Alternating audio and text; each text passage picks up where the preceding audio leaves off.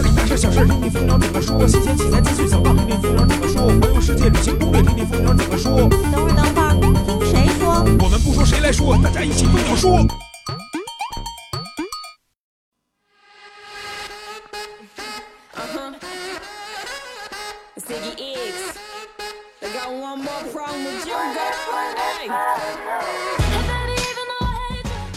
摄影谁来说？摄影蜂鸟说。大家好，我是主播老衲，又跟大家见面了，欢迎收听本期蜂鸟说。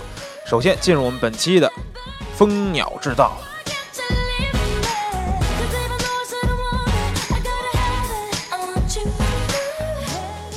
先跟大家说一下手机方面的消息啊，前一阵儿就有传闻说苹果呢今年可能会推出一款四英寸的手机，果不其然，现在这个消息有了进一步的说法。根据台湾媒体《电子时报》报道称，说苹果今年下半年确实要推出一款四英寸显示屏的 iPhone，并暂时会命名为什么呢？iPhone 6C，用于取代之前的 iPhone 5C。如果加上下一代的 iPhone 6s，还有 iPhone 6s Plus 两款新机，这就意味着苹果在今年会有三款 iPhone 同步登场。那苹果有消息，三星当然不能闲着了。三月三十一号，三星在北京七九八艺术区召开了发布会，正式推出新一代旗舰产品 Galaxy S 六以及曲面屏 Galaxy S 六 Edge，延续了之前一直坚持的这个高清屏、高像素、高性能这三高的配置。说到这款手机的拍摄性能呢，应该也很不错，前置五百万摄像头，后置一千六百万摄像头，还具备了光学防抖功能。对于许多使用手机拍照的朋友来说啊，相机的反应速度一直是一个大问题。这次三星 S6 系列手机可以让我们最快呢在0.7秒以内就可以打开相机程序，并且配以连续自动追焦拍摄，可以满足对于抓拍的需要啊。同时，三星呢针对以往稍显复杂的拍摄界面也有了重新的设计，给人最直观的感受就是简化。但界面简化并不代表功能简化。包括专业模式在内的各种拍照模式，也能满足我们日常生活中很多拍摄的需求。总之，三星的忠实用户以及手机摄影爱好者们都可以持续关注一下这两款手机。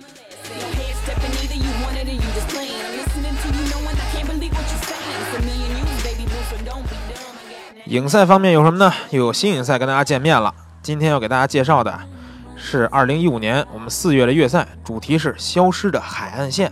本次月赛由蜂鸟网主办，奈斯提供了品牌的独家支持，也就是说，我们本次赛事的奖品都是奈斯的滤镜以及奈斯的滤镜支架这些产品。对于风光爱好者来说也是很诱人啊。比赛的参与方式分为三种，首先啊，第一种，电脑用户可以在影赛首页点击“我要参赛”，直接上传参赛作品。第二种呢，手机用户可以用微信扫描影赛首页提供的二维码上传作品参赛。第三个呢。安卓用户还可以下载首页提供的摄影美图软件，这个软件之前在风鸟说也跟大家提提提到过啊。下载过的朋友呢，可以直接进入影赛界面上传作品，多种多样的参赛方式，让大家这个上传图片参赛更加的简单。如果说你有满意的海景作品，不妨投稿来参赛吧。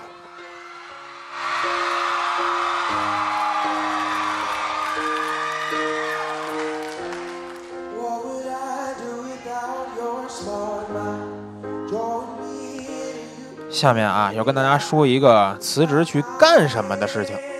这两年啊，关于辞职去旅行、辞职去实现梦想的口号越来越流行了。有不少人啊，选择在离开安逸的工作环境后，去风雨兼程的做一名职业摄影师。这到底是逃避现状，还是实现梦想呢？大家有没有想过啊？这样的选择需要付出多少的艰辛？那自己是否又有资本、有能力去完成自己的想法，并不是空谈。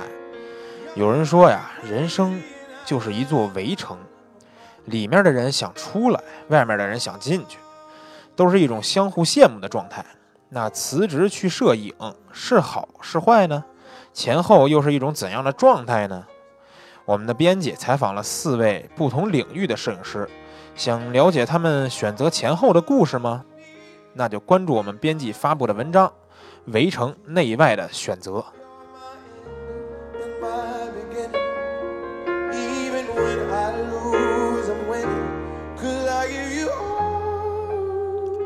下面跟大家说说胶片摄影的事情。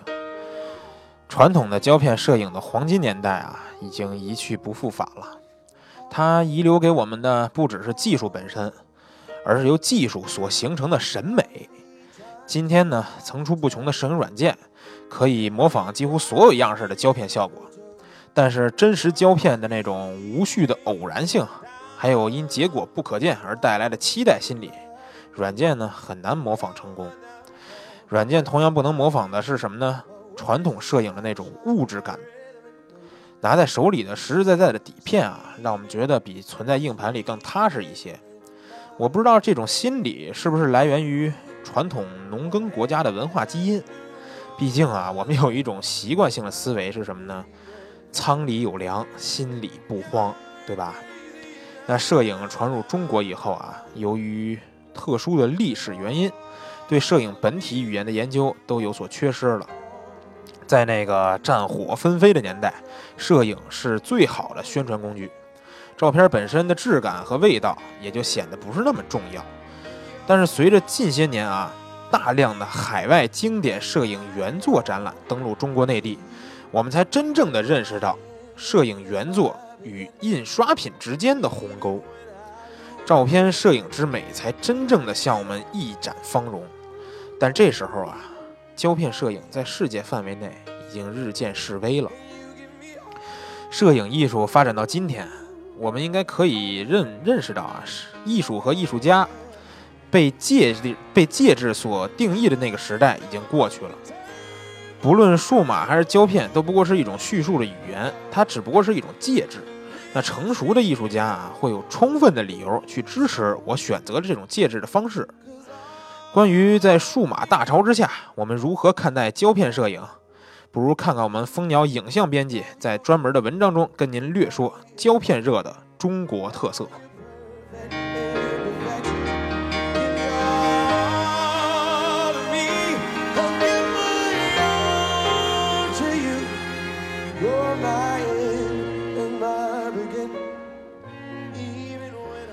接下来该说说器材方面的事儿了。在适马黑科技啊发布了二四一点四这颗大光圈广角定焦镜头之后呢，有关原厂和副厂的讨论就一直沸沸扬扬。那现在我们专业的器材编辑也给这个讨论呢做了一场声势浩大的 PK 赛。什么 PK 呢？适马和佳能都有二四一点四这两个镜头。那对于这两个镜头的 PK，我们从外观、细节、画质、样片等多个角度。针对两颗镜头的做工啊、分辨率、暗角控制、色散，还有焦外成像等等多个方面进行了对比。但是究竟这俩镜头谁会更胜一筹呢？我也说不好。大家还是关注我们真相实验室的特别专题吧。最后这块提醒大家一下啊，刚才介绍，刚才我介绍给大家所有内容都可以在我们节目帖中拓展阅读区域找到对应的链接。呃，蜂鸟知道还没有完，因为还有个重头戏没有跟大家说，就是幺幺二四佳能这颗新镜头。呃，这个镜头啊是佳能发布的全新超广角镜头。针对这颗镜头的热议啊，这一周来说，在论坛里还网站里都是热议不断。那佳能版主撞针呢，也在论坛里发布了基友派最新一期的内容，就是针对这颗幺幺二四的。我们的专业器材编辑也针对这颗镜头做了详细的评测。发布了什么呢？内容丰富的评测文章。具体这颗镜头有什么亮点，值得大家这么去关注呢？老衲先卖个关子，咱们先稍事休息，一会儿我们话题畅聊环节跟大家聊个明白。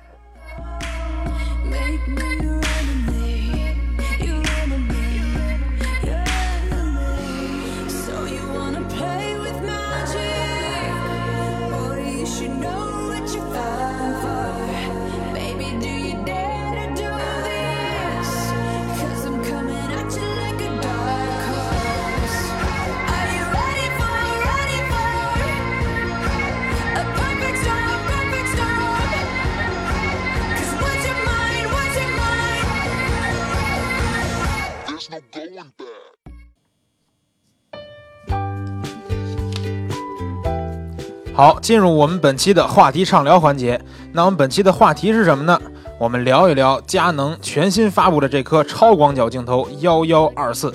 本期我们请来的嘉宾是蜂鸟网佳能论坛版主壮真。大家好，我是壮真。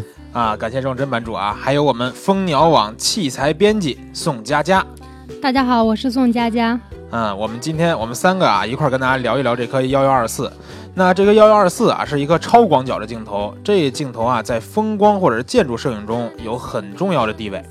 呃，我们这一颗呃广角镜头为什么称之为顶级的超广角镜头呢？待会儿我们跟大家一一道来。首先，请我们壮真版主吧跟大家介绍一下这颗镜头发布的时间还有契机。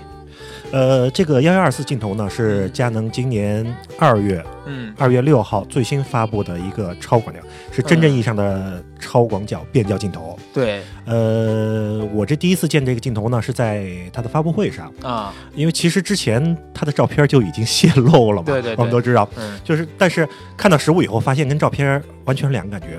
嗯。因为在照片上看呢，其实看不出它的体积，就是有多大对吧？对它的嗯直径，这直径和那个，尤其是第一个镜片儿这个不，我们说灯泡，不，嗯灯泡这个镜片，对。真的是远远超过我们的想象，嗯，我们现场现在也是拿着这个镜头啊，拿着这个镜头跟大家聊。相相当沉，相当有分量的。，这个因为我当时我感觉这个镜头看照片的时候，我会觉得它比较类似八幺五那种体积，但是没想到真的是这么大一颗镜头。对，实际上直径比比八幺五就是八幺五还要大太多了。对对对对嗯而且能感能感觉到这里边儿真是货真价实的感觉啊。没错，因为就我刚才提到了，就是拿在手里非常沉，对，实际上比我们原先就是佳能的那个人像镜皇八五一点二还要沉一些。嗯，这这就可以看出沉就代表一个做工。对实际上我们细看它的做工来说，非常精细的这么这么一个镜头。对，如果是真是说发布一款镜头，咱们拿在手里就像一塑料壳子特别轻，可能也不敢去用。对对对对。那佳佳其实，在做这篇这个，佳佳是发布了咱们这个器材编辑这块儿的一个专业的评测文章啊。嗯，对，你在做这个文章的时候，你肯定也是拿着它各种拍这个样片什么的，对对对。感觉到对于你一个女孩儿拿这玩意儿是不是有点沉？嗯、我拿到它的时候，我有点惊讶，嗯。因为我没想到这么大，啊，然后这个前面还有这个灯泡的感觉嘛，嗯，我觉得特别帅的样子。对。但是实际上，我拿它装到五 D 三上拍的时候，嗯。我那个五 D 三上面还没有肩没有肩带，哦。就是那个摄影背带嘛。嗯。结果我就手持拍，我就特别就特别怕它不小心松松了，然后镜头掉到地上，嗯，所以还是比较比较重的这么这个镜头。对，那它这颗镜头啊，既然我们说看到实物以后感觉这么大、这么沉，它里边到底都有哪些重要的组成部分呢？让我们宋佳佳给我们介绍一下吧。嗯，好。佳能这个幺幺二四这支镜头呢，它嗯采用的是十一组十六片的光学结构，嗯其中包含包含了四片非球面镜片，以嗯，及一片超级 U 超级 UD 和一片 UD 镜片，这是啊它的那个特殊镜片。嗯嗯，整体的光学结构就是这样子的。啊，那它镀膜方面有什么东西呢？嗯，镀膜的话，它是采用了嗯这个两两个 SWC 压波长镀膜，啊，还有一个这个 ASC 空气嗯、空气球形镀膜层。这个 A ASC 应该我记得是佳能的最新的技术，之前是用在那个佳能一百四百呃啊二代镜头上的，然后这是第二次使用。第二次使用就用到了这颗顶级广角镜头上啊。对，那刚才我们大家听啊，说这堆各种镜片、各种镀膜，可能说听起来不知道具体这些东西都是干嘛用的呀？我们哪知道这些镜头里边放这些东西，它具体每一项都有什么作用呢？下面啊，就有请壮真版主啊，给我们带来镜头结构的小贴士。UD 和超级 UD 镜片是佳能具有低折射、低色散特性的光学镜片，可以有效地控制镜头色差。研磨非球面镜片和玻璃模柱非球面镜片可以有效地补偿广角镜头造成的影像扭曲。ASC 空气球形镀膜和 SWC 亚波长结构镀膜可以有效地抑制眩光和鬼影现象的出现。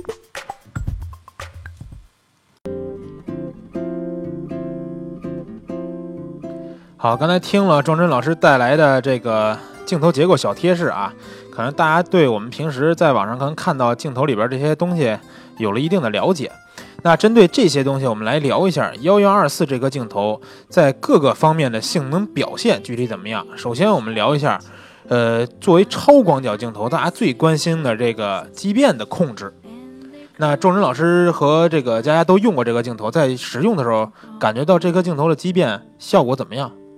嗯，我觉得它的畸变效果控制的特别好。嗯嗯、首先我是去拍这个畸变测试嘛，嗯，然后我们一般都采用拍这种墙啊什么的，就是那种、，就是墙的那个砖头的那个对的对纹理，对吧？对。然后嗯我，但是这是个超广角嘛，我找嗯这个墙特别费劲。对，十一毫米，你找这墙得多大一面墙？对对，然后我在就是去清华大学拍的时候，我就啊发现了有这么一、一面墙，而且好像就是特别就立在那里，也不是说那种建筑上的，就是一、哦一面砖墙。哦，然后我想，那就拍它吧，然后就需要离得比较近才能拍。哦当时我就考虑到一个问题，如果离得特别近，那会不会它畸变就产生比较严严重的效果？对就比较严重嘛。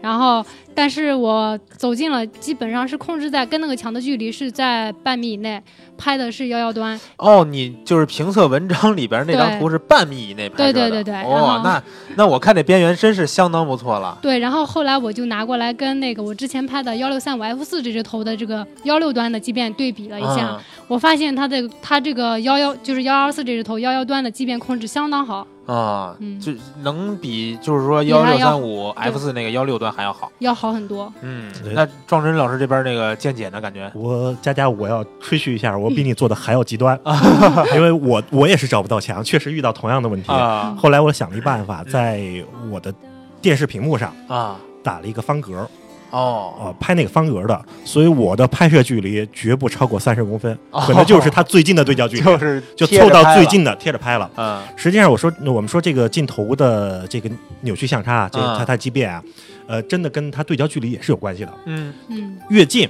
对，就特别对这这支镜头来说，对焦距离越近，它的扭曲是越大的。对。那么我拍的结果就发现呢，确实说作为一个十一毫米镜头来说，嗯，没有畸变咱们是不可想象的。对对对，但是呢，就是说拿它和幺六三五嗯和幺四二四之类的镜头相比的时候，嗯我觉得它一点儿也不落下风。啊，就是说它在畸变控制这方面还是。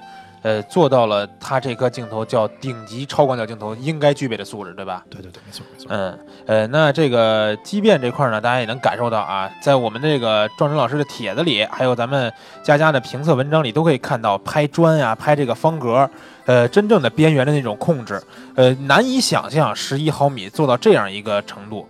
那呃，说到这个超广角镜头，还有一个问题，有很多副厂镜头最大的一个问题就是暗角，这照片啊拍出来自带一个跟 Lomo 一样的效果，暗角特别明显。那这颗镜头在暗角方面的表现呢？嗯，整体来说，我觉得在最大光圈的时候，它这个暗角表现还是可以的。嗯就是说，它肯定不可能做到完全就是消失暗角，就是，嗯但是它是有，就是控制的这个程度还是比较比较棒的。嗯嗯，因为我之前做的那个。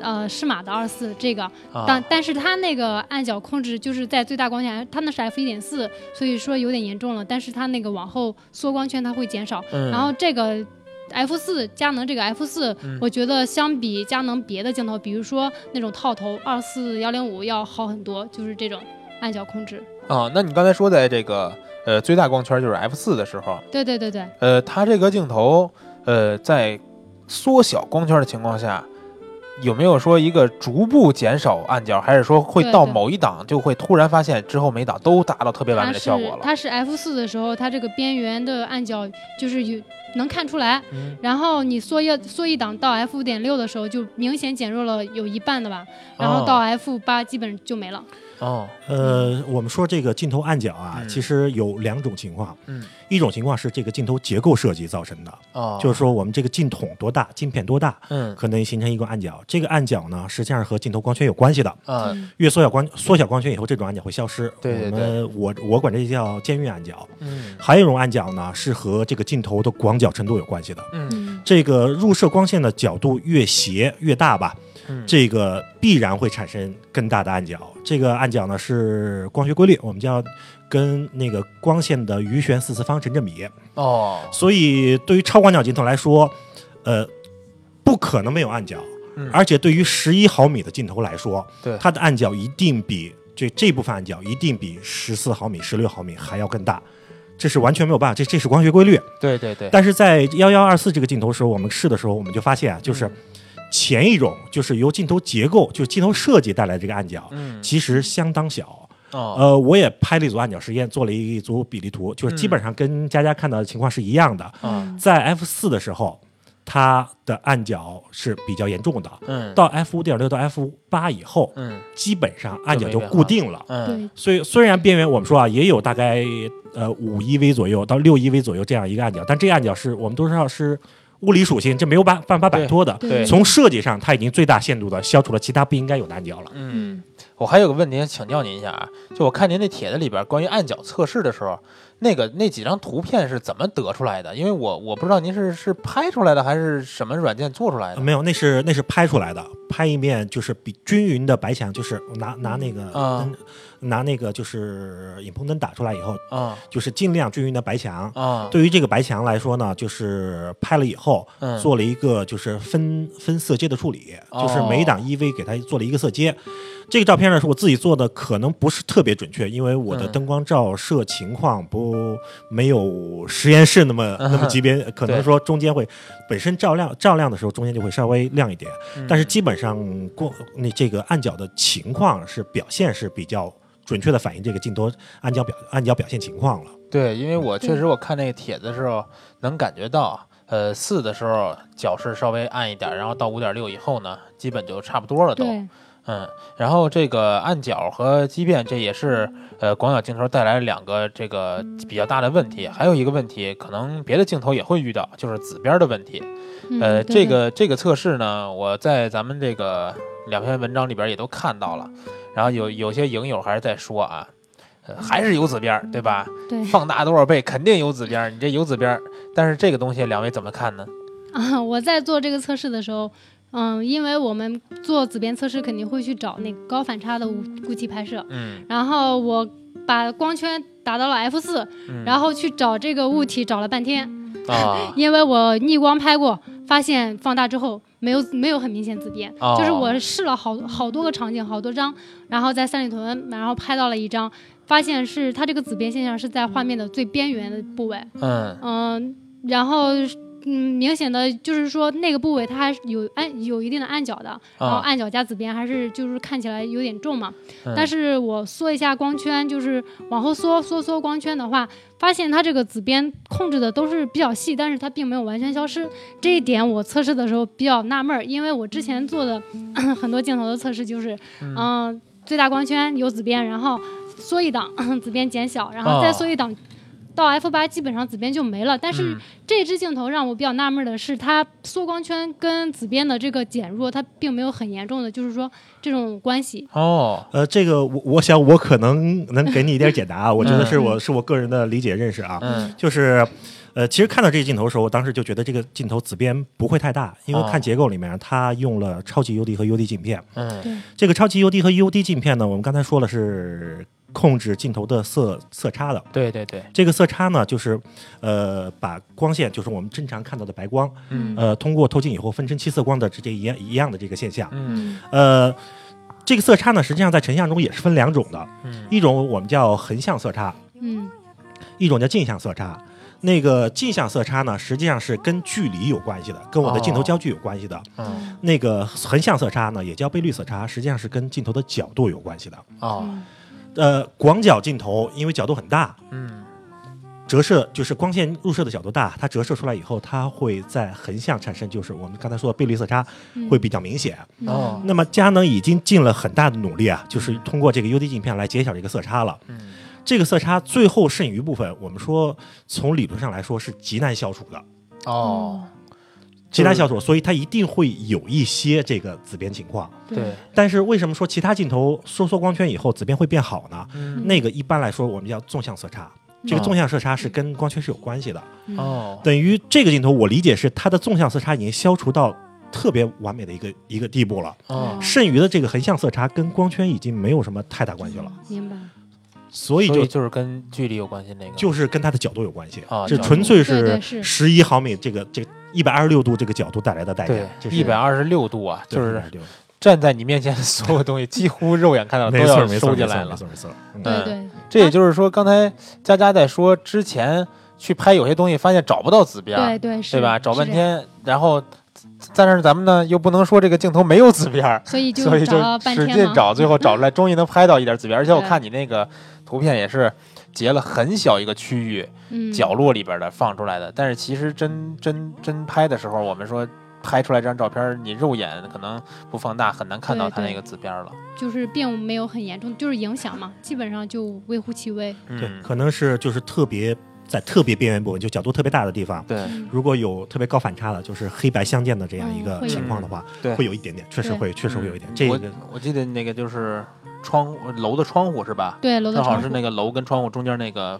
玻璃那个缝那块儿。对，嗯，就是这种高反差造对成的，。但这个嗯。这个怎么样，我觉得大家可以比较和其他广角镜头比较一下，比较以后就会发现这个 这个微乎其微，真的是相当不错的。对，就是说我呃，可能说这个镜头消除不了它，但是会做到最好。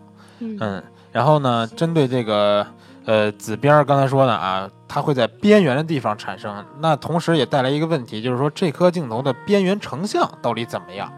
呃，这个呢，我在这个呃看到庄真老师这个帖子里边发了一张图啊，就是有一个灯架的什么那个，看到边缘成像真的是几乎跟中心没有太大的区别。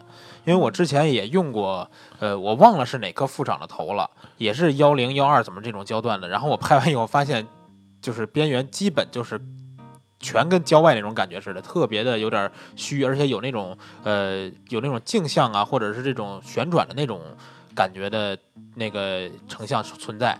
然后这个两位再看看聊一下这个边缘成像这块的感觉。啊，说 说到这个边缘成像，嗯我就想说，我们之前先要做一个分辨率测试，就是哦拍那个分辨率标板。嗯拍的时候，我把边缘的这个成像也读了一下，嗯发现它这个边缘的分辨率基本上是爆表的节奏，哦但是这个相对来说就是幺六三五 F 四佳能的这只头，嗯它也是爆表的节奏。哦然后，但是我又读了一下，综合这个对比了一下它那个中心的这个分辨率，嗯我发现最大光圈的时候，那个这个幺幺二四这只头要比幺六三五这个头要好很多很多。然后在做测试的时候，我想那个最大光圈 F 四的时候，它那个边缘是稍微有点肉，嗯但还可以接受，反正是。然后缩光圈的话，越缩就感觉就是这个画质真的是比较好的。嗯嗯，嗯其实我们说，就是广角镜头真的是边缘画质，基本上可以代表一切。对如果边缘镜边缘画质好的话，那这个这这支广角镜头就是非常非常出色出色的。嗯其实说实话，佳能从历史上来说，广角镜头这一块，尤其边缘画质这一块，以前并不是很好。对，对尤其是我们说当时那个一七四零镜头，嗯，那个边缘真的是很受诟病的，真的不要不要骂我，真的不要那个镜头我自己。就在用。对对对对，呃，然后到一六三五二代的时候就好很多，嗯到一六三五 F 四的时候，这个镜头真的是对对相当相当出色。也对，因为这也是新的一颗镜头嘛，对吧？对，然后到幺幺二四这个镜头，我觉得这是我拿到的佳能广角镜头里面，我所有试过广角镜头里面嗯边缘成像最好的。更何况它是十一毫米，这这样一个对对这样一个角度，真的真的太了不起了。嗯嗯，因为十一毫米我们也知道，就是像我刚才说那种，呃，你可能真的是做到这种毫米、这种焦段的时候，拍出来有些副厂镜头拍出来像液化拉过一样那种照片儿。那它我看到咱们真的是实拍出来这种照片儿，对这个边缘成像这块表现真的是相当不错。那这个我们有时候用广角镜头啊拍摄的时候，会去呃遇到一些呃逆光，然后呃作为广角镜头，它防眩光的效果怎么样呢？啊、我在拍样张的时候，就是有有有许多样张是逆光拍摄的嘛，嗯尤其是那个银河 SOHO 那个楼，嗯，当时拍这个楼的时候，我就是找了好几个角度嘛，啊然后我随手一拍，它是没有眩光的，逆光拍出来就没有眩光跟鬼影的。啊，如果你就是说要找这个眩光鬼影，你还是需要找那种不同的角度。其实跟找紫边差不多，你要找可能会碰到，是这样。就是还得去刻意去找。那其实呃，眩光这块儿跟刚才庄仁老师介绍的那个镀膜也有关系，对，没错没错，对？吧？这块儿再给我们大家详细的讲一下。啊，首先我我们说这个广角镜头、超广角镜头吧，嗯，几乎不可避免有这种逆光拍摄情况，嗯因为它取的角度太大了。对对对，所以眩光一旦有了眩光以后，嗯一旦出现鬼影以后，对这个镜头的可用性影响太大了。对，嗯，有眩光以后，我们说它的整整个分辨率、整个成像的对比度会下降特别大。嗯其实大家很简单的，你大家都有手机，把手机摄像头稍微抹模糊一点拍一下，嗯你对着太阳拍一下，你就可以发现和逆着和顺着顺着光线拍一下差别很大。嗯，这就是这就可能就是逆光的情况。对，那么这个镜头我在拍摄的时候，我跟佳佳发现一样的情况，就是嗯想拍出逆光效果、炫光效果来啊太困难了，啊找了很久。对，呃，确实，这个真的是基于它两种不同的这个非常先进镀膜镀膜了。嗯。刚才佳佳也镀过，呃，介绍过，就是 S 呃 ASC 空气球形镀膜，嗯。这个镀膜是佳能比较新的一个一个技术。啊。这个镀膜有一什么有一什么用处呢？就是说，当如果这个入射光线嗯。是从倾斜入射的时候，嗯。而且和这个镜片比较垂直的时候，啊。就是只要大广角的，就是超大广角角度的时候，嗯。它可以保证这个这个光线进入镜头以后啊，嗯。就直接到成像的底成像平面了，啊不会在在这个镜面发生一个比较大的来回的反射哦这种情况。那个它是通过比光波光波级别的，就是这个空气的一个一个小气泡哦产生，嗯不会影响透光度，但是可以防止反射折射。哦那 SWC 呢，也是等于佳能的一个比较出色的技术。嗯，它在这俩都是都是为了这个目的，吧？对对对对，哎，SWC 呢，它是在镜头表面做着一个肉眼根本不可见的纳米级别的很多的小小尖儿、小器型。哦。这样的话呢，就如果光线我们入射光线和这个镜头镜第一镜片表面就是镀膜这个镜片表面啊嗯。两个之间的角度很大的时候，哦。光线会被这些小尖啊吃进去，哦，不会再反射出来了，明白了也加大了它的它这个入射的光线的光线的量。哦所以这两个技术真的是对于这个镜头来说贡献非常大。嗯所以我们看到就是在拍摄过程中，就像佳佳说的一样想拍到炫光很难，想出鬼影更难。我好不容易好不容易拍出了一组，然后发现可能有细微的一些光线点的点那个我看到这照片特别不容易。嗯，嗯就是说我们有时候比如说想拿这个镜头拍点儿呃日系清新的人像。我们拍逆光之后呢，发现没有这个炫光，可能还得 PS 去加点炫光。期后期吧，那就嗯，是这样是这确实是做防眩光这块儿也能看出来，两位对这个呃对这颗镜头都是有很强的认可度的。对呃，那它这颗镜头呢，发布的时间啊，呃，几乎跟这个佳能这个超高像素的 5DS、5DS R 一块儿出来的。对，大家就在想啊，说这颗镜头是不是专门针对这个高像素的相机来匹配的呢？同时，我们也有些问题啊，就是说这个相机。五 DS 出来以后，那之前我的镜头是幺七四零，有人镜头是幺六三五，那这个广角在这个相机上还能不能用？和会不会产生一些问题？嗯，我个人认为是可以用，嗯，但是就是说你的机身这个素质越高，你对这个镜头的要求就越高，嗯因为你这个。嗯、就是说，相对低端一些的镜头用到高端的镜机身上面，嗯会放大这个镜头的缺陷。然后我觉得这个就是幺幺二四这个头，嗯如果配这个五 DS 这种高像素的机身的话，嗯它就是反而能表现出这个镜头的优秀的素质。嗯没错没错。我们就说其本质上来说啊，嗯这个机身的成像素成像素质，就包括它的像素数什么的，嗯，和镜头的成像素质其实是两个不同的概念，就是两个不同的评价标准。对对，那么机身像素越高，嗯，用同样的镜头，肯定最后产生的照片还是分辨率更高的。对，那肯定。但是分辨率一高以后，任何一个镜头的小的缺陷、缺憾就暴露的很明显了。啊，呃，所以说我们说以前的这些镜头呢，用在五 DS 上也可以，嗯但是嗯用幺幺二四的话，嗯这两个呢是就是就相当于他们的优势互补、修饰成级的这么一个关系，嗯，成倍的去提升它的一个优势。对而且包括呢，我觉得高高像素和超广角还有什么优势呢？就是在我们拍摄以后啊，就是由于像素比较大，嗯，这样的话，它最后我们的二次构图，就是我们后拍摄以后在剪剪裁的时候，嗯这个空间很大。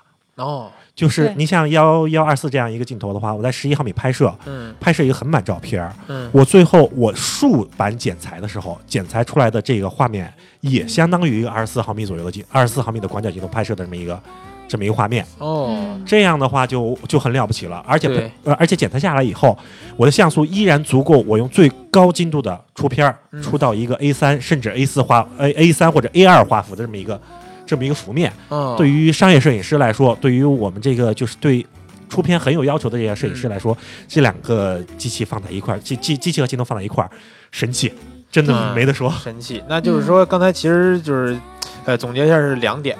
首先呢是这个高像素的机身，不光会放大你的优点，也会放大你的缺点。对，那相对来说，这颗镜头可能优点要大于缺点，那所以说就是强强联合。再有一点就是说到这个二次构图这儿，那既然它横拍我们竖裁都能达到一个二四毫米的成像的这个照片儿。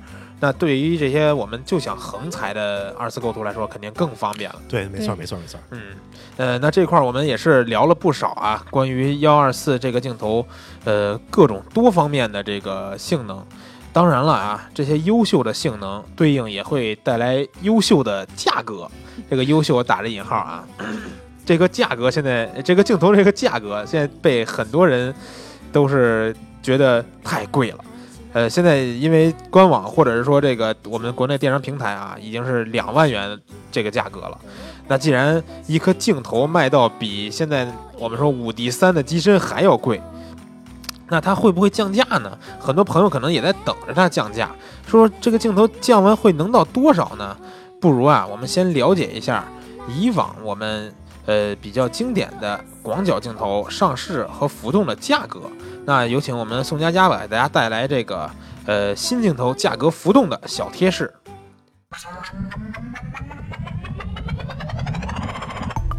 佳能幺六三五 f 二点八二代这支镜头在零七年的上市价格是一万五，嗯，现在的官方售价是一万零九百八十七。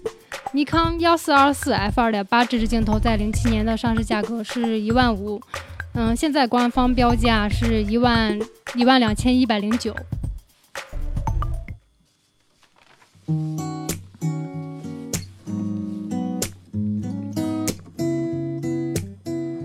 好，刚才佳佳呢给我们带来了新镜头价格浮动的这个小贴士啊，我们可以感受到这两颗佳能和尼康比较经典的，之前比较经典的啊这个超广角镜头上市以后到现在这个价格有几千元的差异。那这个幺幺二四现在这个镜头啊卖两万块钱，这颗镜头为什么会这么贵？嗯、我说一下我个人的观点吧。嗯首先，我这支镜头它的那个第一组镜片中的那一片八十七毫米的大口径研磨非球面镜片，嗯这个是可以说是独家，就是第一片这么大的一个非球面镜片，是是而且目前为止最大的对对对，而且是它是用在镜头前方。嗯以往的这个镜头，一般非球这个非球面镜片都是用在镜组的这个后方、哦或者是中间部位，嗯一般都是后方的话，他们是。就是说，光线进入镜头，嗯先经过各种处理之后，最后这个非球面镜片才起到了这个，嗯、控制相差的这种作用。啊，但是佳能它是用了四片，嗯。然后第一片这么大口径的，你想大口径它肯定是呃对进光量什么暗角控制都有一定的提升。嗯。首先它这个是用料用料非常非常的足，嗯。然后成本高，嗯对嗯呃，确实这样，就是这个 镜片，它不光是说现在口径直径特别大，啊而且这个镜片呢是等于是研磨的非球面镜片。啊我们知道非球面镜片其实有三种嗯工艺，佳能的啊，呃，第一种是比较廉价的，叫复合非球面镜片，啊是在普通的球面玻璃镜片上啊，呃，再加一层光学树脂。啊。这个树脂因为它比较好成型，可以做成非球面形状，啊。这是比较简单的，嗯。价格比较低的。那么第二个档次呢，叫玻璃模铸非球面镜片。哦这个镜这个镜头现在也也有三片玻璃模铸模铸非球面镜片，啊。它是等于用一个就是像我们就是正常的铸青铜器、铸铁器这样的铸铁这样的工艺哦做出来这个镜片。嗯。这个镜片呢，相对成本要高一些，光学性能也要更好一些。哦那么我们说，其实成本最高的就是研磨非球面镜片就是，研磨就是精密研磨。一它是加三里边那个一对吧？就一加三里面的没没错，就是就是第一片就是这个嗯八十七毫米最最广角的，嗯对，它的工艺是对一整块大玻璃进行加工，嗯一边磨一边来测量它的这个球面就球面度，啊磨一一直磨到这个测量出来的结果符合它设计的这个非球面。哦这个镜头呢，比其他的非球面镜头。球面镜头和其他非球面镜头都要费工，哦。费工费时，所以实际上这个成本是很高的。嗯。包括我们说其他的它的这些，比如说它的超级 UD 镜片，嗯。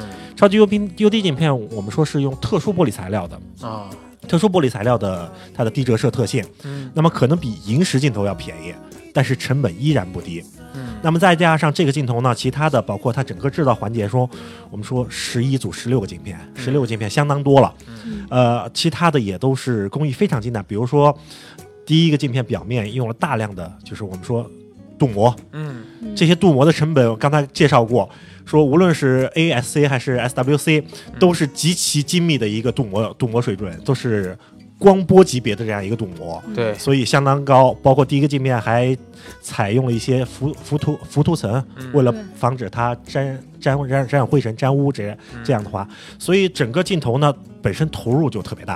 啊，嗯我们其实可以说，镜头的分量就代表了它的投入。嗯这样这么一沉一颗镜头，所以它的投入成本高，售价高，呃，一定程度上是可以理解的。嗯呃，我还想说一点，就是，嗯，同样是它是超广角嘛，嗯，然后我们就会想到佳能的那个八杠十五那个鱼眼镜头，对，我们那只镜头才卖五千多，嗯。嗯、我们就想它这个价格怎么差别这么大？对。啊，因为这个你像普通的这个还是八变焦，如果是嗯。定焦的话，鱼眼镜头也就两三千左右吧。嗯。嗯，它这个超广角，它首先是控制畸变，嗯嗯，鱼眼它不在乎畸变，这个就是对畸变没有说那么严格的要求控制。嗯然后佳能采用了那么多非球面镜片来控制这个畸变，而且我们也看到了它的测试效果，它的畸变控制非常好。嗯所以说这个这个地方就是控制这个相差跟色差方面是下了很大成本的，啊，也当然也是归根结底于它这个特殊镜片的使用跟它这个用料比较足。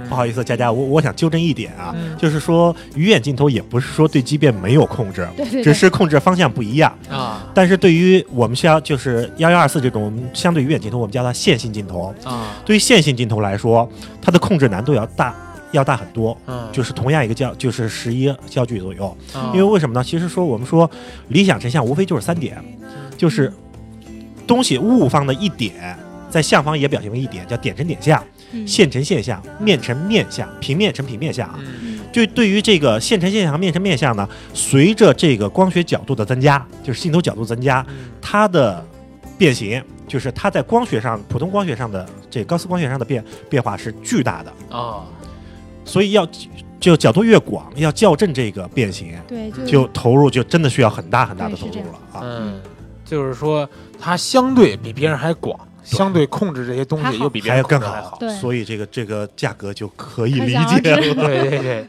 嗯，其实就是说，从比如说一些刚入门的摄影爱好者，或者是说不理解摄影镜头这些人，他可能在想啊，里边不就是一堆玻璃贴了个膜吗？说的好像咱们手机上贴个膜似的。其实呢，这些玻璃、这些镜片都是经过非常科学的呃研磨呀、控制啊，然后纳米技术融入这些高科技的东西，再来造成的。所以说，呃，它这个价格比较贵啊，但是两万元。是不是有点太贵了？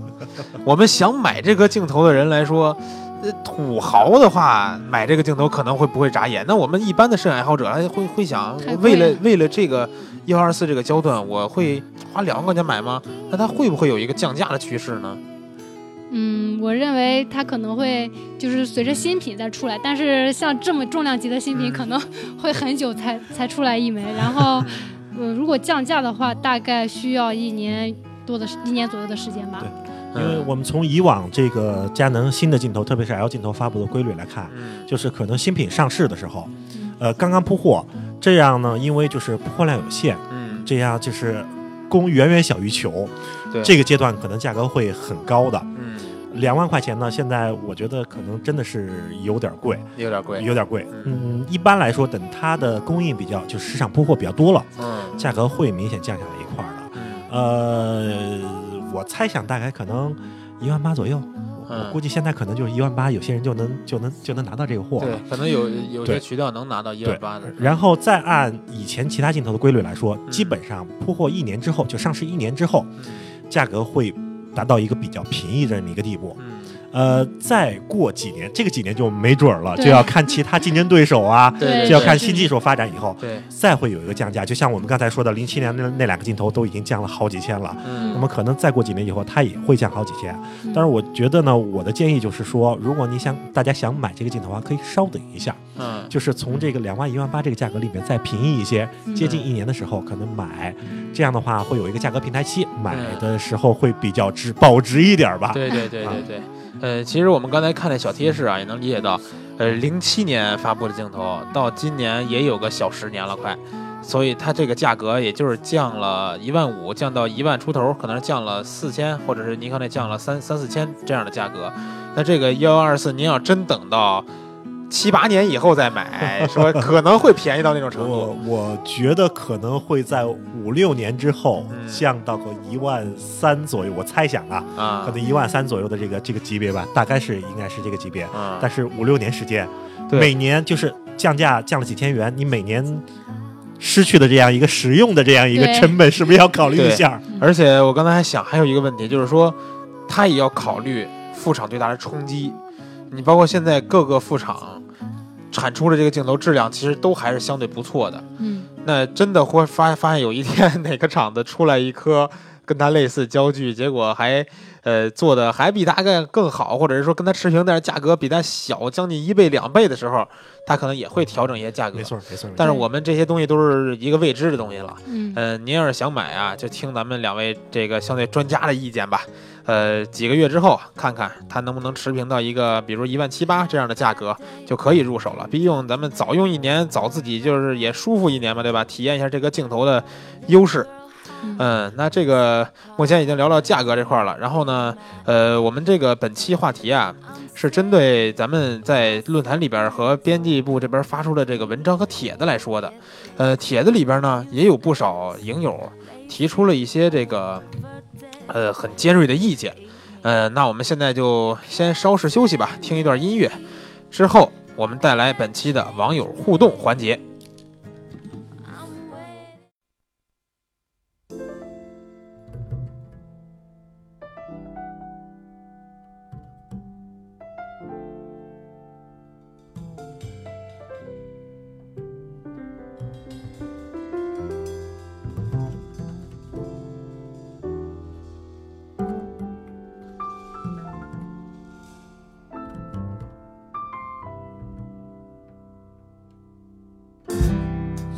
Some people live for the fortune.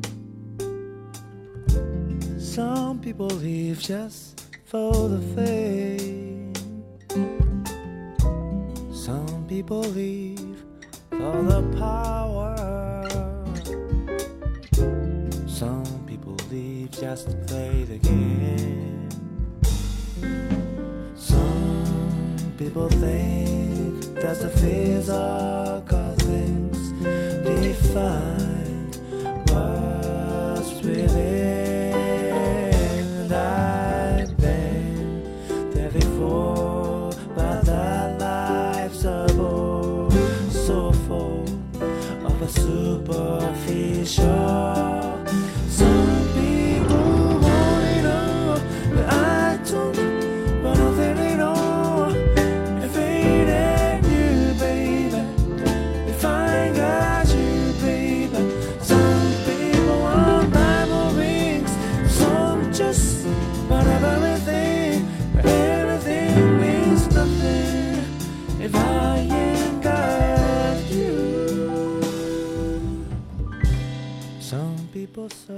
好，我们进入本期的网友互动环节。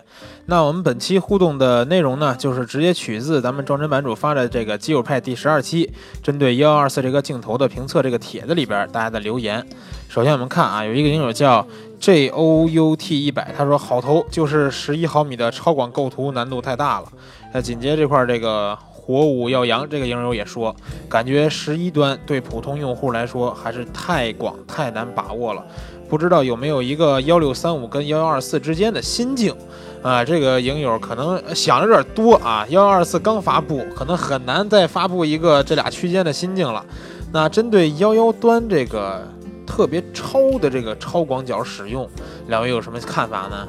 嗯，我觉得主要是看你的拍摄题材。嗯这个，因为我试用了一下这个幺幺端嘛，嗯我当时就想拍什么好呢？嗯，那肯定人像是不能选的，对，因为很容易很容易就拍的，嗯，可能当时觉得哇，畸变特别棒，回来一看，这个人体的这个比例非常的不协调。对 对对，而且我还真用它拍了几张人像，试了一下，啊发现不能离得特别近，只能远，然后人只能是后期裁剪，啊这样还好点儿。嗯然后拍，我觉得拍建筑比较合适，而且是对建现代建筑比较合适。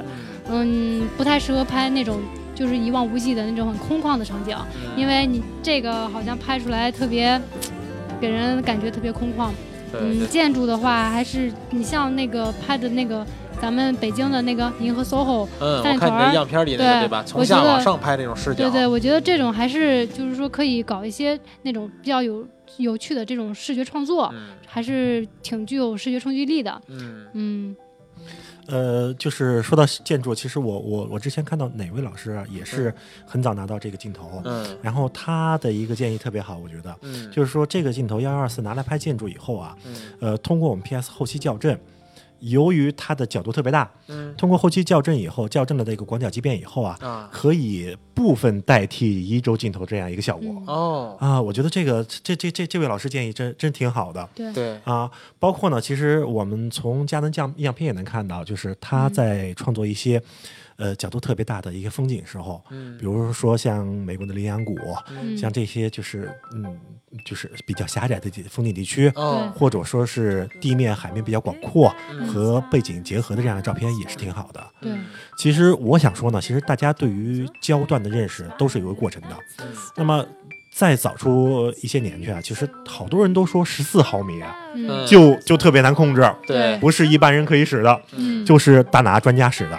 嗯但是后来就是随着咱们这个摄影就相机越来越普及，十四毫米也多了。呃，就是我发现其实大家拍的这个超广角的片子好片越来越多，嗯，而且对这这些照片出来以后呢，给其他的这些呃拍摄者呢看到以后也是一个启发，这样大家用这个超广角的时候也都拍得更好。对所以我觉得十十一毫米这个镜头出来以后呢，其实我拿到我也在摸索，嗯但是我觉得如果越来越多的人摸索出来了，嗯拍出很多好的题材，给我们很多好的启发。对对，我们也可以跟上，也可以模仿，这样这个这个十一毫米可能现在是初见，嗯以后大家可能见的并不少。对对对，对其实就是说，我们它既然有一个特别强的视觉冲击力，那我们就运用它这个强的视觉冲击力去打造一些很强视觉冲击的画面出来。嗯呃，再有一个，我觉得啊，就是说您买了幺幺二四呀。如果感觉幺端太广了，毕竟可以从二四用起来嘛。二四您肯定大家都用过了，慢慢的往广变，发现哎，我对广角需求越来越大。后来发现幺二四不错，甚至您发现可能幺幺都不够了，咱们等着它再出新的，对吧？嗯，那这块儿还有一个网友啊，是 JRPKZYZ，他说感觉像画质变好了的 GoPro，毕竟这视角跟我的狗 Pro 类似，他打的是狗 Pro 啊，其实就是他这个运动摄像机这个东西，不知道他是从哪儿看您这个照片，感觉像是 GoPro 的这个东西。呃，是这样，我我恰好用过那个 GoPro 啊、嗯。G o p r o 它有一个超广角模式。哦，这个超广角模式的时候，视角基本上跟十一就是十一毫米很类似的。哦我印象中好像可以相当于十二毫米或者是十四毫米、十三毫米左右吧。啊但是我们说呢，GoPro 其实还是有两点。第一点来说，呃，GoPro 在超广角模式的时候，实际上不是一线性模线性镜头，对对，就是它有点偏近鱼眼那种，就是边缘就变弯了。嗯，因为在在也取决于它那个记录的东西嘛。对对对对对对对，运动当中的就是就是它没有就没有那么好的就是直线还原线，嗯，这样的话它其实构图的时候趣味性的还是挺强的。对，呃，但是就是严肃拍摄的时候，可能真的有点儿不足。对对对，第二个呢是 GoPro，它毕竟是以视频拍摄为主的，嗯。呃，包括它镜头的画质来说，对于静止静止图像就是照片的创作来说，呃，我觉得还是还是有一些欠缺的。对对对，那个说到 GoPro 那个鱼眼模式我，我之前还真用过。嗯，就是我们参加出去航拍的时候用那个精灵嘛，大疆的精灵加 GoPro，嗯用到它那个鱼眼飞起来的时候拍车的时候，那个车嗯就是变扁了一样，就感觉就是它那个畸变就是两边的树都是弯的，对真的是这样。对对对。其实就是一个达到一个好玩的效果，对对对在运动中的一些记录。其实我们说类似的这种，就是有好多咱们叫 LOMO 镜头或玩具镜头，嗯也有类似的。对对对，但是就是可以说是一种风格，一种创作创作的形式。嗯但是就是从还原照片来说，精精度来说，从专业性上来说，还是不能 跟幺幺二四相比的。对对对，肯定啊！我在看，我看到很多有些影友啊，呃，跟这个叫鱼胶耕读吧，这个影友的问题一样，说作为顶级 L 镜头，耐呃边缘成像貌似不理想吧？他是我我也理解啊，看到您那个帖子里边的样片儿，他针对这个边缘成像，他可能看到哪张样片儿啊？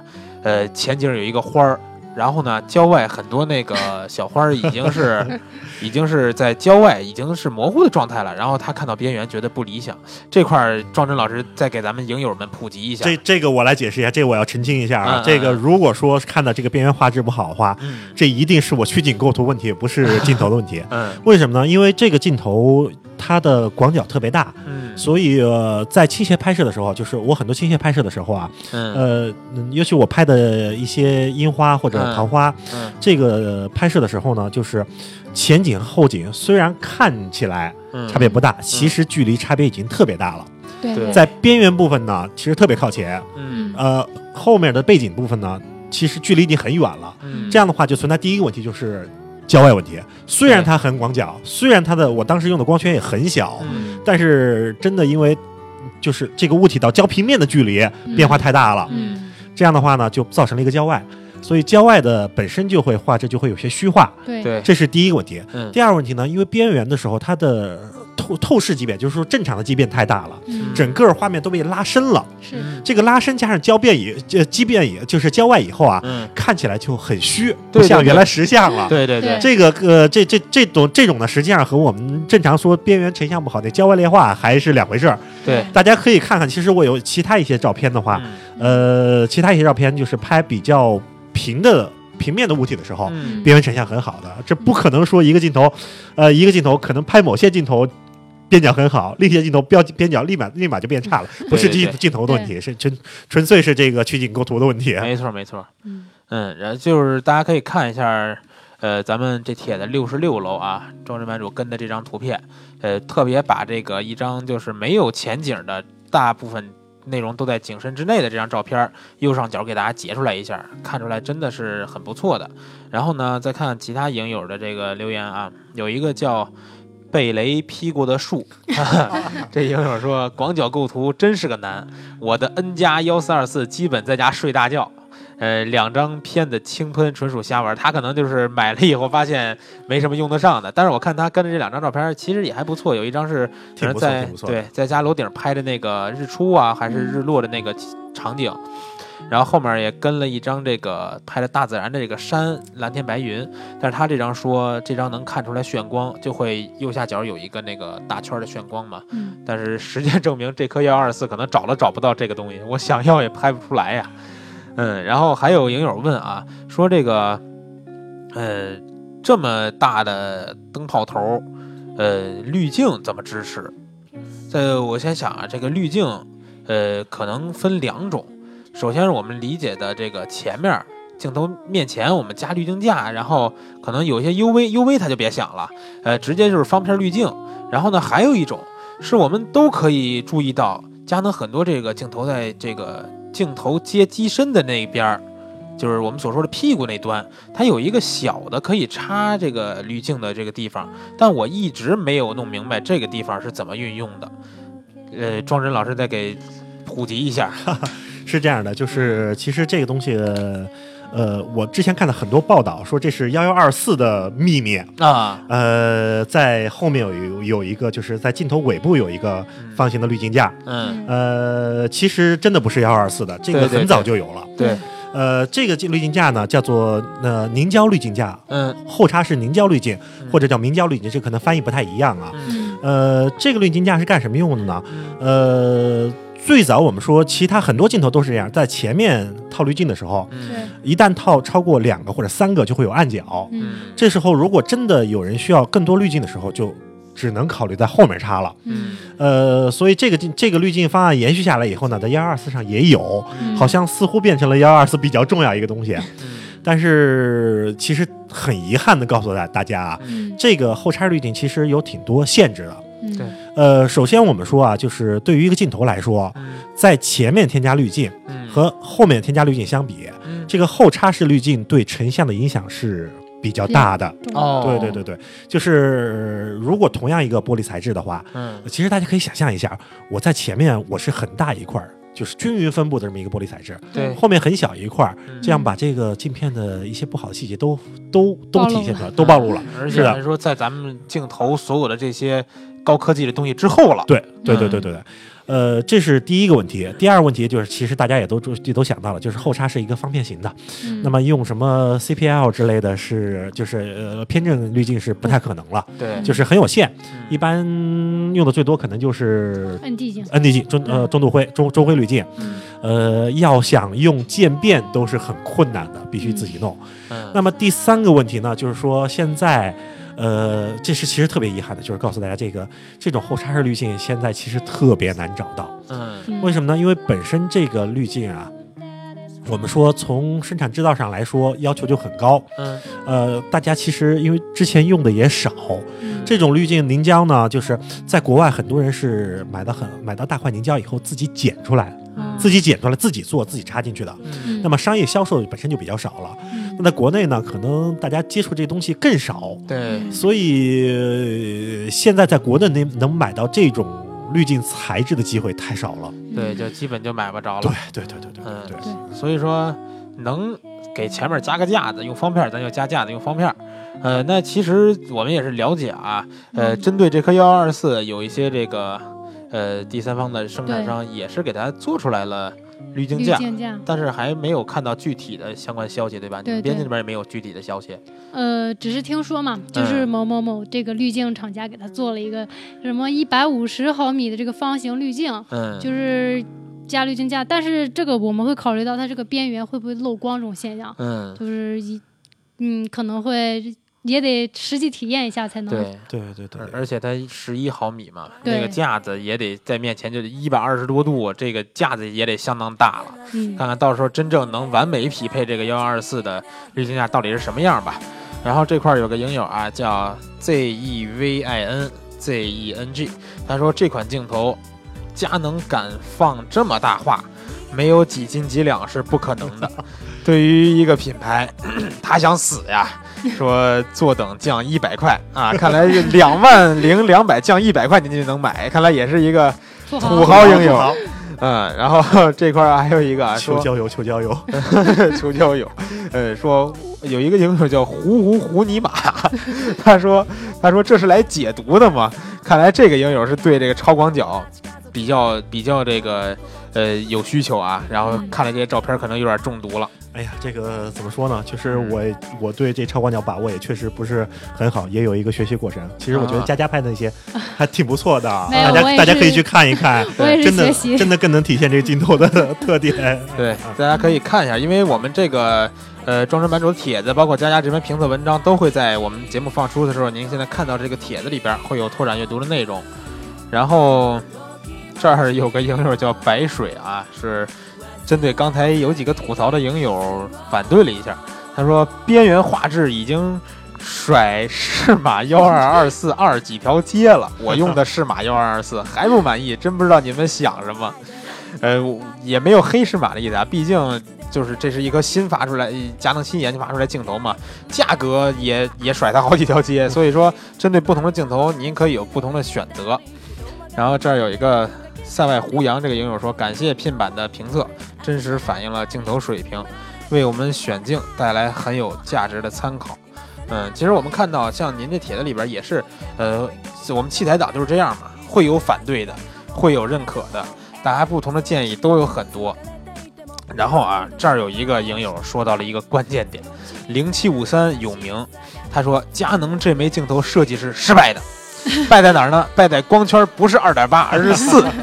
其实用不着这么广，广角镜头到十四就是尽头了，再广意义不大。但是光圈二点八和四差别就大了，大一级光圈比超出的广重要的多，而还是尼康的幺四二四才正。新出的腾龙幺五三零也不错，佳能赶紧升级幺六三五才是正道啊！他那您这个意思是升级幺六三五还不能二点八了，咱得幺六三五一点八一点四不成？呃，看这个二点八和四这块儿啊，可能两位更专业的角度能给大家解释一下，为什么这颗镜头是二是四不是二点八？呃，首先我觉得嗯它是四的原因是想它做 F 四这个第一片这个非球非球面研磨镜片就已经达到八十七毫米，嗯，然后它这个口径是一百零八毫米。嗯如果做到 f 二点八的话，可想而知它这个口径需要得多大。嗯首先，它这个一百零八已已经是最大的口径了，嗯再做 f 二点八，这个技术方面也是需要很高的要求的。啊，而且，呃，俗话说这个光圈大一档，这个价格翻一番，嗯这个两万块的价格都会让很多人已经却步了。想再做的 f 二点八是吧？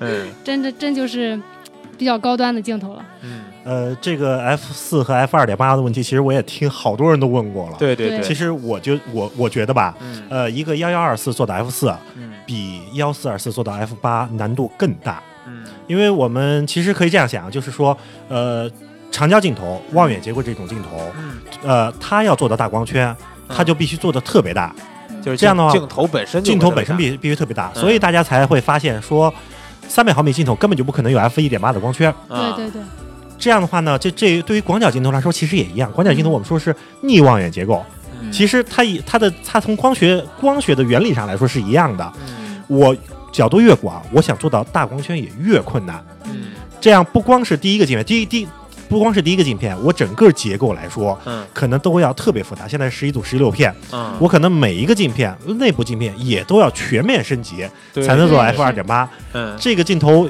呃就像佳佳说的，嗯，体积、重量无法承受，成本也无法承受。价格也无法承受。对，实际上就是做到这 F 四的时候，它本身我们现在从光学结构上来说，已经比十四二一幺四二四的二点八光学结构都要复杂，都要大，都要大了。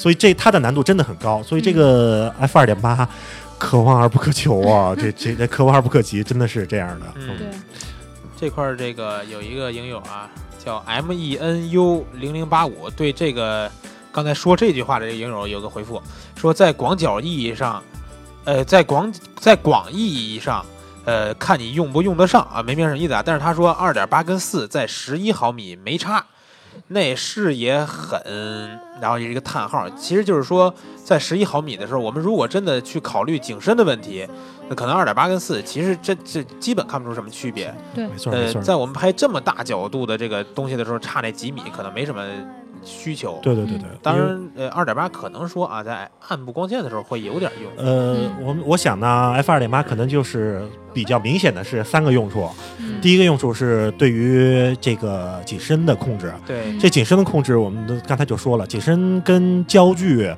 是真的是这些成成一个反比反比关系的。嗯，那么十一毫米本身就谈不上什么景深，对，就是我们说十一毫米 F 二点八在半米地方对焦吧，嗯可能 F 二点八和 F 四之间产生的景深差嗯只有二三十毫米，啊就这样一个这样一个景深差距。啊，景深差距很小很小。嗯，基本上看不出来。对那么第二个用处就是暗处的吧暗暗光暗暗暗景拍摄，对对对，暗景嗯弱光拍摄，弱光拍摄，佳佳也也很有发言权。就是刚才那个，就是我看了一组照片了，嗯，呃，F 二点八肯定是要好一些。对，好肯定是好。对对，但是我们说，其实如果你真的是说暗部拍摄的话，你长时间曝光的话，会更好一些。对，真的是会更好一些。嗯呃，那么第三个因素呢，可能大家还要考虑到，就是我们经常说大光圈还可以提高一档安全快门，嗯，保持手持手持。嗯那我们说，对于这个十一毫米镜头来说，手持十分之一秒、十五分之一秒本身就已经很很容易就达到了。对对对。对，再再提高一档，可能也不是说太大的意义吧不。一定非得去手持对在对对对半秒拍摄这样的东对。，说它广角没有用，其实我觉得是我我还是认为啊，其实是价格在作祟。嗯如果它跟幺四二四一个价格，嗯，一万块钱。也是一万块钱，嗯那么大大家会买哪一个呢？就是说，它本身也包括一幺四呃幺四二四这个焦段，嗯它幺幺二四啊，它也包括这个焦段。反正我都已经包括这个焦段了，我还多出了一点，何乐而不为呢？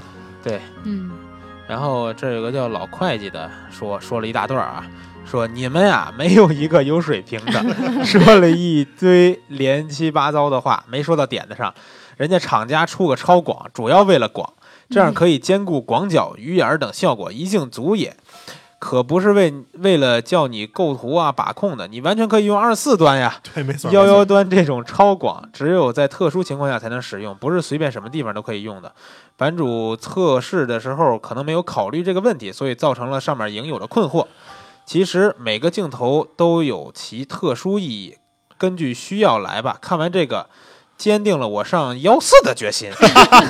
你是在逗我们吗？哎呀，然后他说，当然，如果你想要超广又又想要经济，就上幺幺二四吧。还想要经济，真心不赖，省钱了，一镜搞定所有广。哎呀，这两万可不算省钱啊！看来咱们器材党里边也是不少土豪朋友啊。没错没错，嗯，嗯，呃，再看看还有什么影友的问题啊？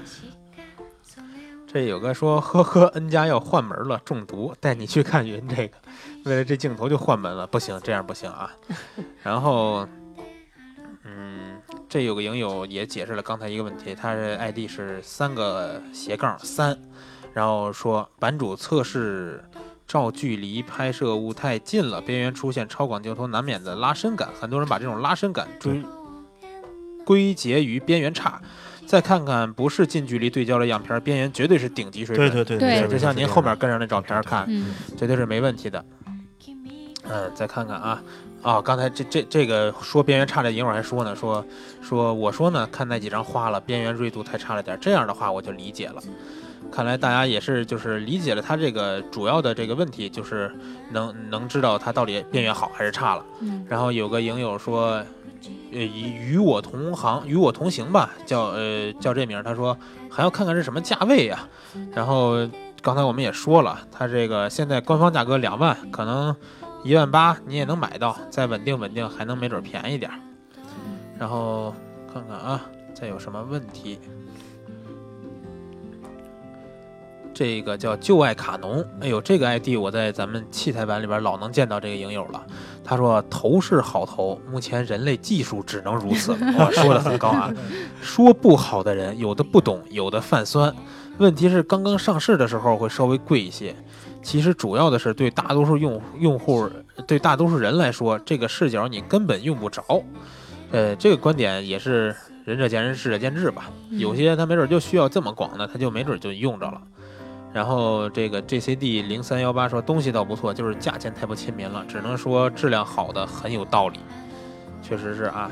呃，然后这块儿有一个影友说他他是什么呀？他是他这个 ID 叫 VF 幺九，也是一个老的器材党了。然后他这块儿有点纠结是什么呢？说场景没发挥出幺幺的气势，不过我在城市内要找这样的场景真心不容易，更别提帝都了，大家懂的。十一端真的很需要好的环境和功力，在纠结要不要上这枚。那针对有些影友，比如说我手里有闲钱，我完全可以上这个镜头，但我不知道买了它以后能干嘛。这个两位看看给这种影友怎么能排忧解难一下呢？我觉得还是需要先有这个需求再去买这个头，不啊然买了之后不会用，反而让他在家里是吧嗯，空着闲着。就跟刚才那幺三二四似的了，在家睡大觉了。对，对，其实我觉得这个镜头用处还真是真是挺多的。嗯嗯，就是刚才咱们之前提到了，就是说建筑方面，嗯嗯呃，它在很大程度上可以加工后期就可以取代移移轴这作用了。嗯呃，然后比较绮丽的风景什么的。嗯，其实还有一块呢，就是我、呃试拍的时候我没有能够拍出来是什么呢？比如说很多室内的场景，嗯这个室内场景呢，我其实拍了一些，但是没有贴出来。为什么呢？其实也又说到了，其实这个镜头啊，使用的时候要求还是比较高的，比较高的。对，你室内有一些凌乱，有一些不好的地方，因为它太广了。对，就是站这屋门口，基本屋就全收下来了。对对对对对对，但是如果你有这样的环境，比如说在某个会堂、会场、剧院，哎，其实看上去这些效果会特别好。对，嗯如果你要呃，比如说是商业照、商业的那个拍样板房的，哇，这个拍出来都样板间会超大超大。对是是，就是，呃，还是那个说法，就是大家对于这个焦距的认识还是有一个发展的。对是那么的。今天大家可能没想到什么用处，以后看了别人拍的，或者自己哎就是尝试尝尝试尝试，以后可能真的会一再发展出自己这个想法，自己这个需求来。对对对，对，嗯，然后这块有一个影友叫蓝七星啊，他也说了不少，然后最后我看也是请庄真老师给解答的。他说感谢庄真版主的真实测试，我觉得这种自己的测试不带官方性质更好，更贴合实际。我不是很懂镜头这些理论的问题，从老师帖出来的图片来看，个人感觉抗 抗眩光能力确实不错，色彩也很好，边缘呈上基本可以接受，但仍然不是最为理想。从焦段上看，幺幺幺幺幺四，他可能打错了，幺二四确实在风光拍摄中有优势，可以拍到别人拍不到的视角。至少我去长白山天池，可以用十一一张拿下，而不用接片儿。从价格上来说，我觉得确实太高了，根本接受不了，接受不了。如果降到一万五以下，像咱们当年入幺四 L 那样，岂不是更能抓住加粉的心？呃，您也得考虑考虑人家的这个做工啊，对吧？从这个价格上，我想到让我想到了，如果有这些钱，是不是可以进一个蔡司的幺五二点八和适马幺四幺二二四二代呢？他说这些钱可以买这俩镜头，想让庄真老师给解答一下。呃，其实我们说就是这两种选择嗯都不能说是都不能说是有错，嗯呃，因为呃本身来说，作为一个变焦镜头来说，嗯它的优势在于你可以很灵活的去运用它。啊，我出去的时候，我我不用带两个镜头，对我一个镜头可以全部打住对对对啊。这样的话，而且呃，对于就是对于另外一个选择来说，嗯那么我们知道适马幺二二二四这个镜头素质确实还是比这个幺幺二四要有一点有一点距离的，这不是黑是黑适马，一分适马有很多钱一分货，对吧适马有很多好镜头。嗯那么如果我们真的是看中超广角十一毫米到十四毫米这一段，嗯特别看重它的成像的话，嗯那么这个似乎就没有什么更好的选择了，就只能是幺幺二四了。是嗯。然后最后再说一个网友的问题啊，这个问题也是很贴合咱们撞针版主啊。他这个影友叫堵车，说版主会更新最新的佳能 L 镜头实时弹里吗？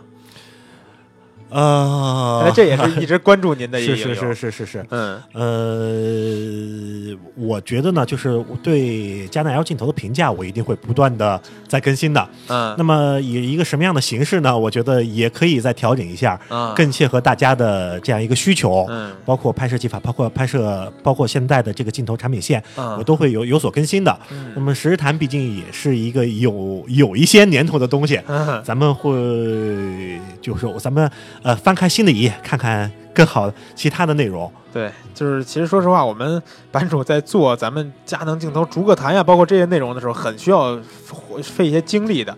然后有一定的新产品的时候，版主肯定会给大家更新这些东西，然后大家就期待一下，理解一下版主。然后呢，今天的网友互动环节啊，基本就到这儿了。呃，最后呢，再跟大家说个什么事儿呢？就是说，我们本期啊介绍了幺二四这个镜头，从内部到外部一些呃各种各样的内容。呃，不过现在市场上呀，还有不少别的超广角镜头新发布的，像这个佳佳这块儿应该比较了解了。对我们现在比较火热的，比如说呃幺五三零，对呃，然后还有这个呃适马的一颗二四一点四定焦，对吧？？不少这种超广角镜头。那幺二四对比这些镜头有哪些优劣势呢？或者说我们超广角镜头的这个发展的趋势又是怎么样的呢？大家可以期待一下我们下一期的节目。下一期我们会继续找我们专业的器材编辑，跟大家来做一个超广角类似于横屏啊，或者是说发展趋势这部分详细的解读。呃，像本期节目呢，我们就先到这儿，然后最后再放一首歌吧，因为今天我们录制啊也是愚人节，那愚人节也是呃著名明星啊，著名明星影视歌三栖明星张学友，呃不是什么张学友，呃这这呃张国荣先生的这个忌日，那我们最后也是呃怀念一下这是张国荣先生，然后放一首他的歌曲吧。那这期节目先到这儿，跟大家再见了，啊，大家再见，再见。再见。再见。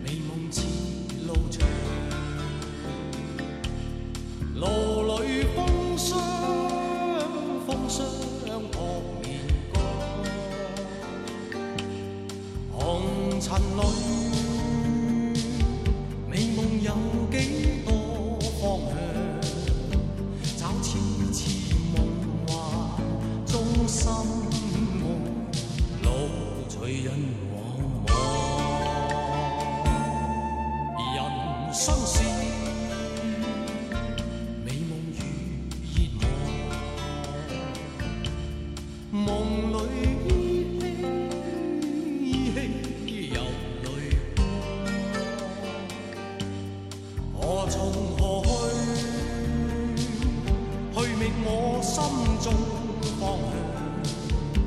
风仿佛在梦中